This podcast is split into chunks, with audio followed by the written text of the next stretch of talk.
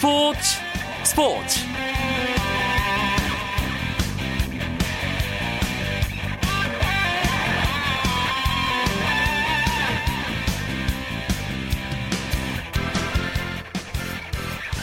안녕하십니까. 금요일 밤 스포츠 스포츠. 아나운서 이광용입니다. 프로축구 성남FC의 이재명 구단주가 한국 프로축구연맹으로부터 경고의 징계를 받았습니다. 오늘 프로축구연맹은 성남 구단 주인 이재명 시장에 대한 상벌위원회를 열고 이렇게 결정했습니다. 경고는 구단에 내릴 수 있는 가장 낮은 징계 수인데요. 성남은 하지만 곧바로 재심을 청구했습니다. 이번 사안은 구단 주인 이재명 성남시장이 SNS를 통해 올해 K리그 클래식에서 성남이 오심의 피해를 봤다는 글을 올렸고 프로연맹은 이것이 K리그의 명예를 실추시킨 사안이라며 상벌위원회를 열게 된 건데요.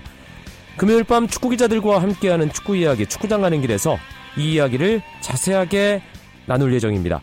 잠시만 기다려 주시고요. 먼저 오늘 들어온 주요 스포츠 소식 정리하면서 금요일 밤 스포츠 스포츠 시작합니다.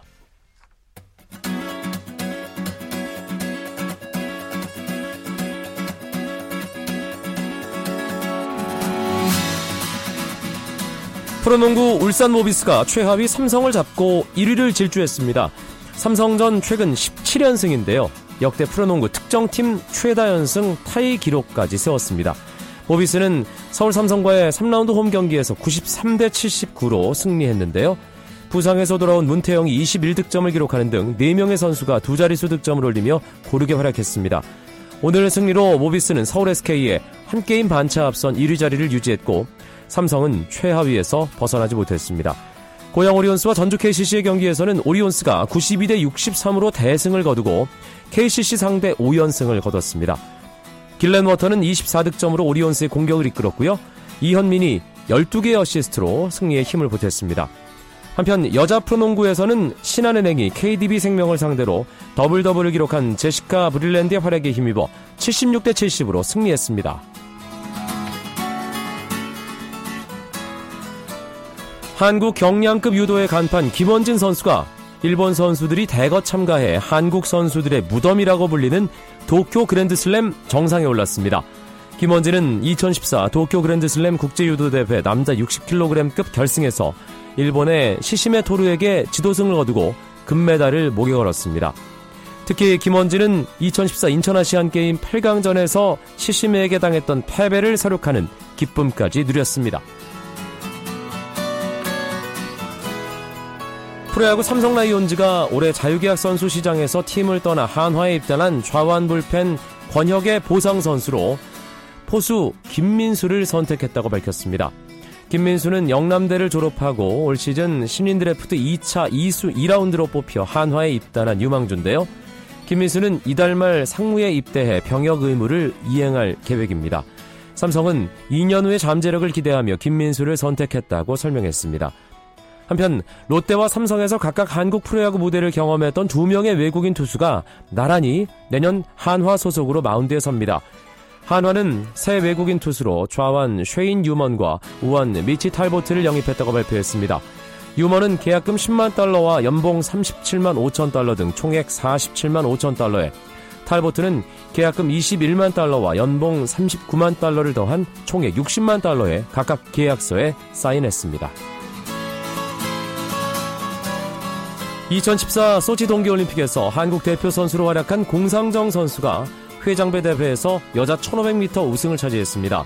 공상정은 춘천 의암 빙상장에서 열린 제30회 회장배 전국 남녀 쇼트트랙 대회 첫날 여거부 1500m 결승에서 2분 52초 450 만에 결승선을 통과해 최송화를 제치고 금메달을 목에 걸었습니다.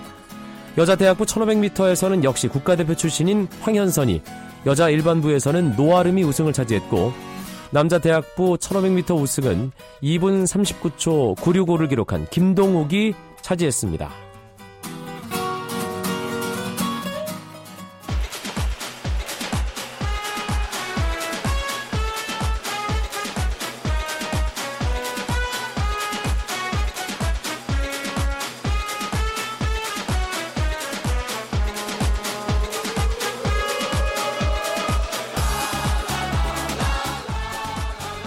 금요일 밤에 축구 이야기 축구장 가는 길 지금 바로 시작합니다. 이야기 손님 두 분 먼저 소개해드리죠. 스포츠 서울의 김현기 기자 나오셨고요. 네, 안녕하세요. 월간 축구 전문지 포포트의 배진경 기자도 함께합니다. 안녕하세요.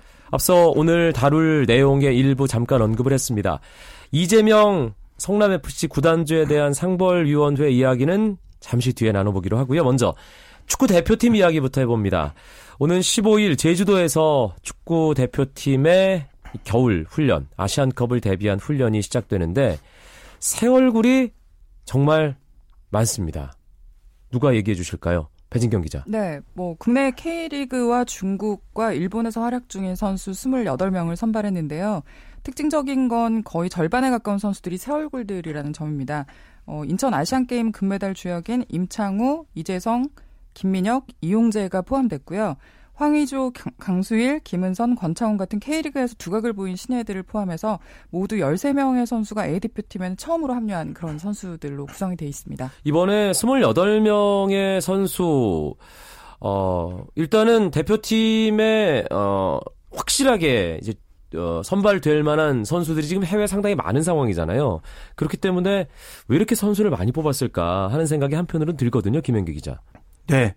어, 두 가지 의도가 있다고 보는데요. 슈틸리케 감독이 28명 뽑은 이유는 우선 1번은 어, 9일까지 아시안컵 예비 엔트리 50명을 제출해야 됩니다. 아, 무려 50명인데 제가 파악하기로는 어, 예비 엔트리 50명 예비 엔트리 안에 들었으나 이번에 이제 뽑히지 않은 유럽파와 중동파들이 20여 명 정도 되는 걸로 알고 있습니다. 결국 이제 국내파 중에서 어, 어, 예비 엔트리에 든 선수가 이제 이번에 28명 정도로 아. 예, 봐야 될 것 같습니다. 결국 슈틸리케 감독도 이제 그러면서 국내파 중에 최종 엔트리에 들 만한 선수들 컨디션을 끌어올리고 아울러 이제 최종 엔트리가 국내파 해외파 합쳐서 23명을 뽑을 때 이 선수들이 부상을 당하면 이제 결국은 이제 지금 이제 이 백업으로 있는 국내파에서 다시 하나씩 뽑아야 되거든요. 예비 엔트리가 네, 그래서 그렇죠? 존재하는 네, 거니까요. 예비 엔트리가 그래서 존재하는데 그걸 이제 좀 순번도 정해보고 그런 의미가 있고 또 하나는 어, 내년 8월 중국에서 어, 동아시안컵 이제 한국, 중국, 일본, 북한이 4개국이 예, 참가하는 동아시안컵이 열리는데 어, 이거는 이제 피파 A 매치 기간에 열리지 않기 때문에 K리그 선수들 위주로 참가할 수밖에 없습니다. 그렇죠. 예, 동아시안컵 후보들을 미리 한번 점검하고 어, 파악하는 그런 차원으로 보면 되겠습니다. 이번에 사실 보면서 어, 이 선수도 들어갔네라고 놀란 분들도 분명히 계셨을 텐데 명단을 쭉 살펴봤을 때 슈틸리케 감독의 선발 기준 배진경 기자는 뭐라고 보세요? 그 앞서 말씀드린 것처럼 새 얼굴들이 많다는 것도 일단 첫 번째 특징이 될 수 있겠고요. 두 번째는 나이대를 좀 주목할 만한데 이번 대표팀에서 최고참인 차두리 선수의 나이가 35살이고요. 그 정성용 선수와 김창수 선수가 30살인데 이 선수들을 제외한 나머지가 모두 20대 선수들입니다. 네. 어, 특히 그 27살에서 27살까지 선수들이 집중적으로 선발됐는데 그만큼 젊다는 특징이 있겠고요. 이와 관련해서 그 슈틸리케 감독이 예전에 했던 말을 좀 다시 한번 생각을 해, 볼 필요가 있는데 어, 감독이 10월 파라과이와의 평가전을 앞두고 가진 기자회견에서 아시안컵을 준비하면서 다음 월드컵도 데뷔를 하겠다. 19세 이하 선수들을 포함해서 젊은 선수들을 눈여겨보고 있다. 다음 월드컵에서는 그들이 성장해서 중요한 역할을 해줄 것이다라는 말을 했었었거든요. 어, 그동안 슈틸리케 감독이 K리그는 물론이고 뭐 대학 경기나 연령별 대표팀 경기도 다 챙겨봤는데 네. 그 중에서 자신이 직접 보고 아, 가능성이 있다, 미래를 기대할 만하다 하는 선수들을 이 후보 자원 어, 자원들로 좀 확보를 한 해 놓은 상태가 아닌가. 그렇기 때문에 이번 네. 이 28명 명단에는 20대 초반에서 중반 선수들이 절대 다수를 차지하고 있다. 네네. 예. 4년 뒤에 러시아 월드컵까지 겨냥한 아, 그런 포석이다. 배진경 기자의 분석이었고요. 그래도 어, 이 선수는 정말 깜짝 발탁인데? 라고 생각할 만한 선수는 누구였을까요, 김현기 기자? 사실은 이제 공격수 5명을 뽑았습니다. 슈틸리키 감독이. 그런데 다섯 명이 이제 뭐 김승대 선수 한 명을 빼고는 모두 의외의 발탁이라고 볼 수 있습니다.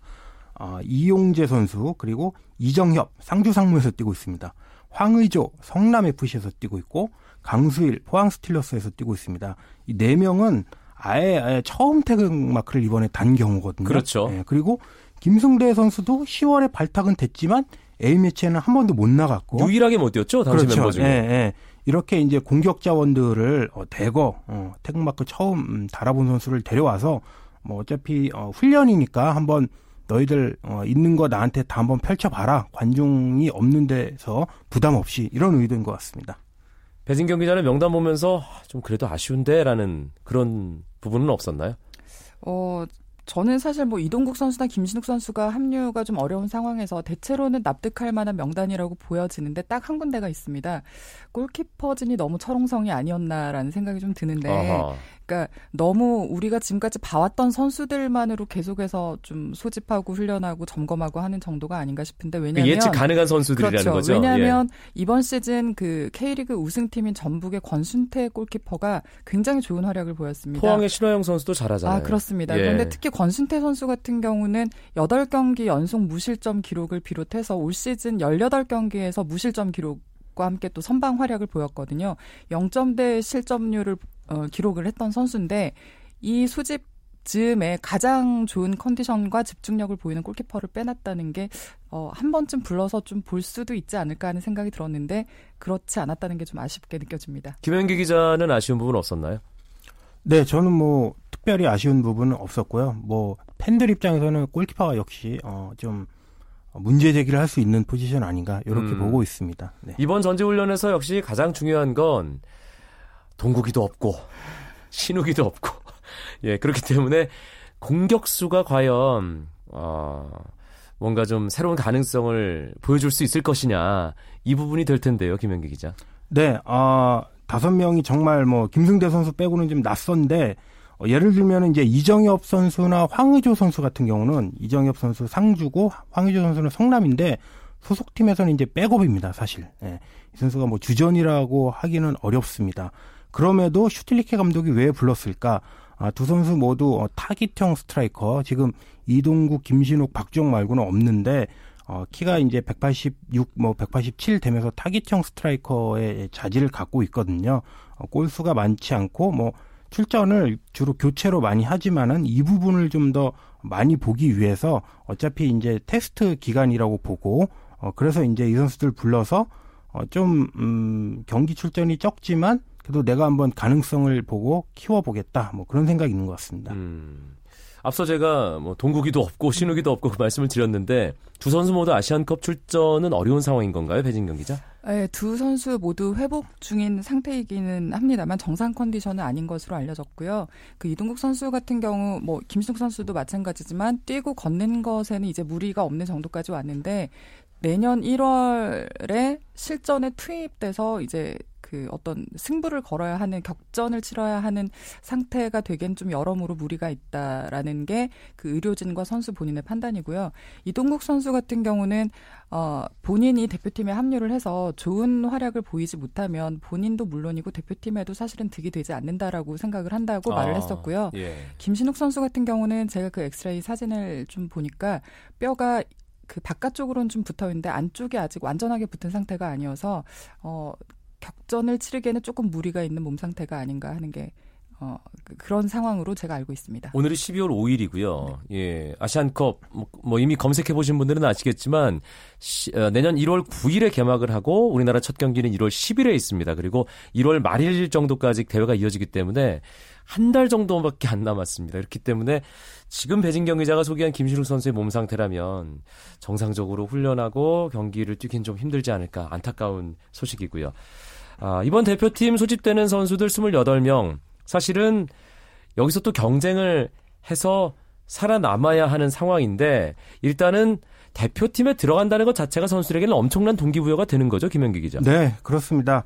아, 이번 소집 어, 이후에는 또 국내파 위주로 어, 열리는 대회가 8월을 동아시안컵이나 되어야 오기 때문에 이제 열심히 하려고 할 건데 어, 제가 어제 축구로 만드는 행복이라고 축행 줄여서 축행인데 이 멤버들을 어 제가 만났습니다. 어제 자원봉사 군부대 가서 자원봉사를 했거든요. 근데 그 중에 이제 아, 네 명이 또 처음 A매치 발탁 소식을 자원봉사하는 도중에 받았는데 이제 뭐 권창훈 선수는 일단 대표팀 분위기부터 내가 익혀보겠다. 뭐 이런 얘기를 했고 이재성 음, 전북의 이재성 선수 같은 경우는 사실 올해 전북에 입단해서 내가 잘 뛸 수 있을까 했는데 또 내가 어, 손해 볼 것 없다는 마음가짐으로 해서 이뤄냈기 때문에 대표팀에서도 그런 마음 가지고 하겠다. 이렇게 얘기했고 임창우 선수 같은 경우는 옛날에는 뭐 대표팀 경기 하면 하나보다 이렇게 했는데 요즘에는 아 내가 저 포지션 내 주 포지션인 오른쪽 수비수로 들어가면 이렇게 보겠다. 이런 어 이미지를 많이 그렸다고 합니다. 예, 이미지 트레이닝 같은 거. 네. 예, 이번에 이제 좋은 기회가 된 것 같습니다. 음. 몇 명이나 갈 수 있을까요, 호주에?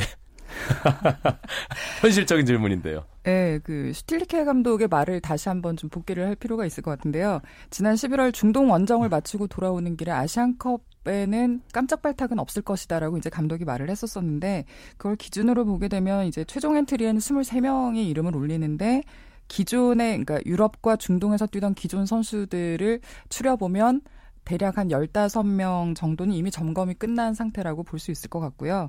어, 그렇다면 남은 자리에서 봤을 때 골키퍼 이번에 수집되는 멤버 중에서 골키퍼 한 두세 명 정도는 사실상 뭐 큰 변동이 없으니까 그러면 다섯 명 남네요.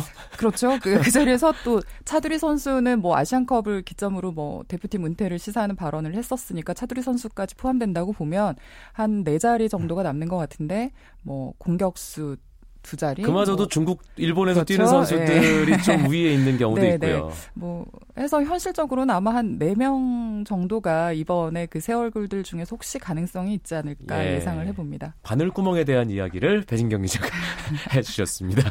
금요일 밤에 축구 이야기 축구장 가는 길 듣고 계시고요. 월간 축구 전문지 포포트의 배진경 기자, 스포츠 서울의 김현기 기자와 함께하고 있습니다.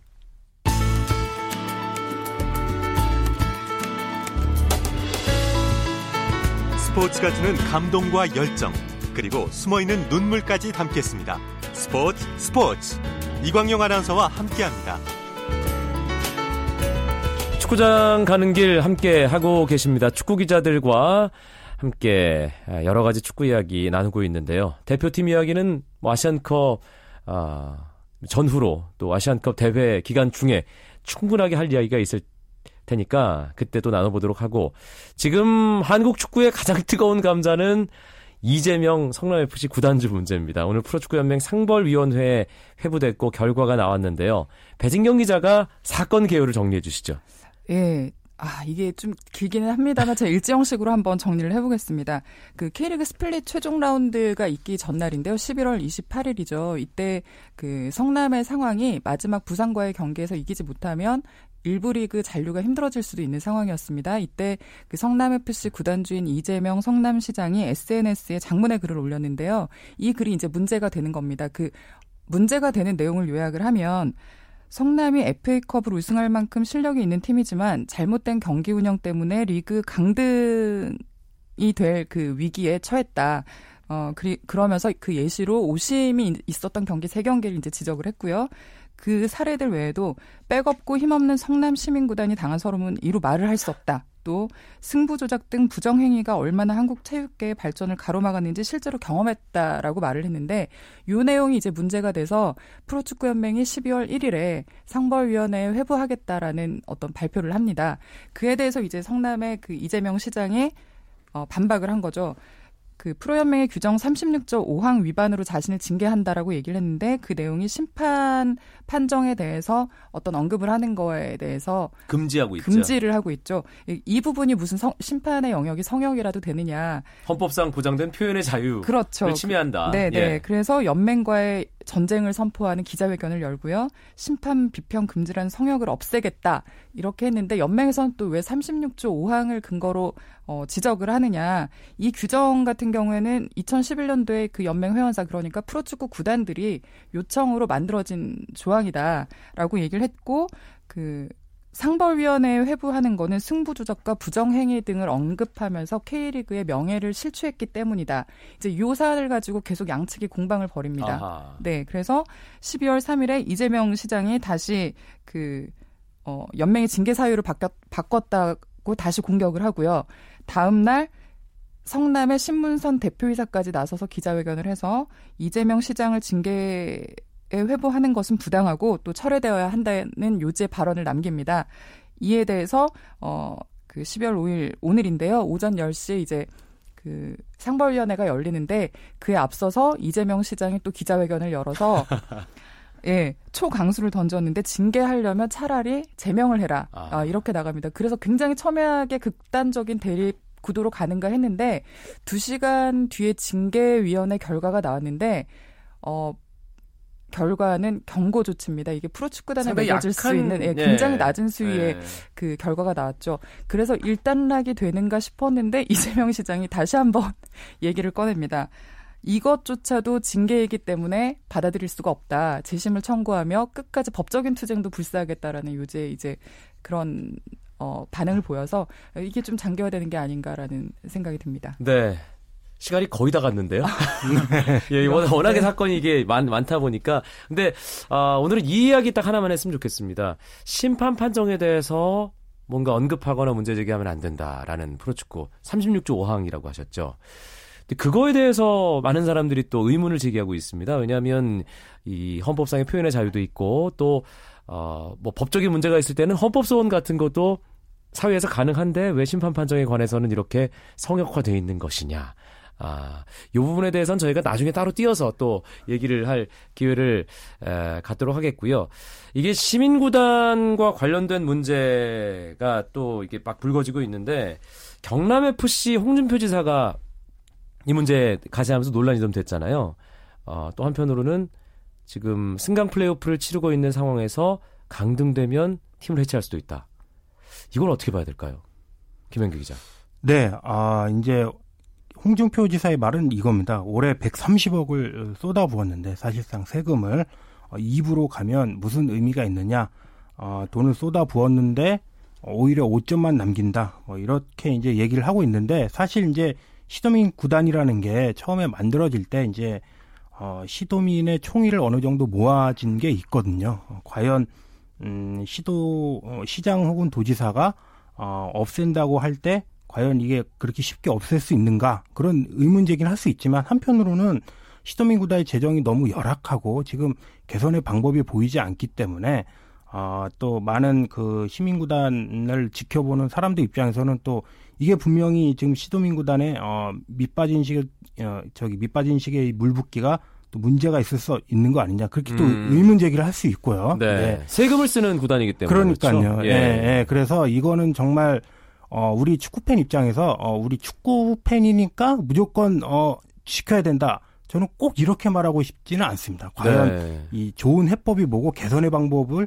찾아보고 어 그런 것을 좀 해봐야 되지 않을까도 생각이 됩니다. 네. 아, 오늘 얘기를 좀 하다가만 느낌이 있는데요. 이 문제는 아, 저희가 나중에 따로 얘기할 시간을 갖도록 하겠습니다. 경남과 광주의 승강 플레이오프 2차전 내일 오후 2시 창원축구센터에서 열립니다. 김현기, 배진경 두 기자 고맙습니다. 감사합니다. 고맙습니다. 내일은 9시 20분 오승원 아나운서와 함께 하시고요. 저는 월요일 밤에 다시 뵙죠. 아나운서 이광용이었습니다. 고맙습니다. 스포츠 스포츠.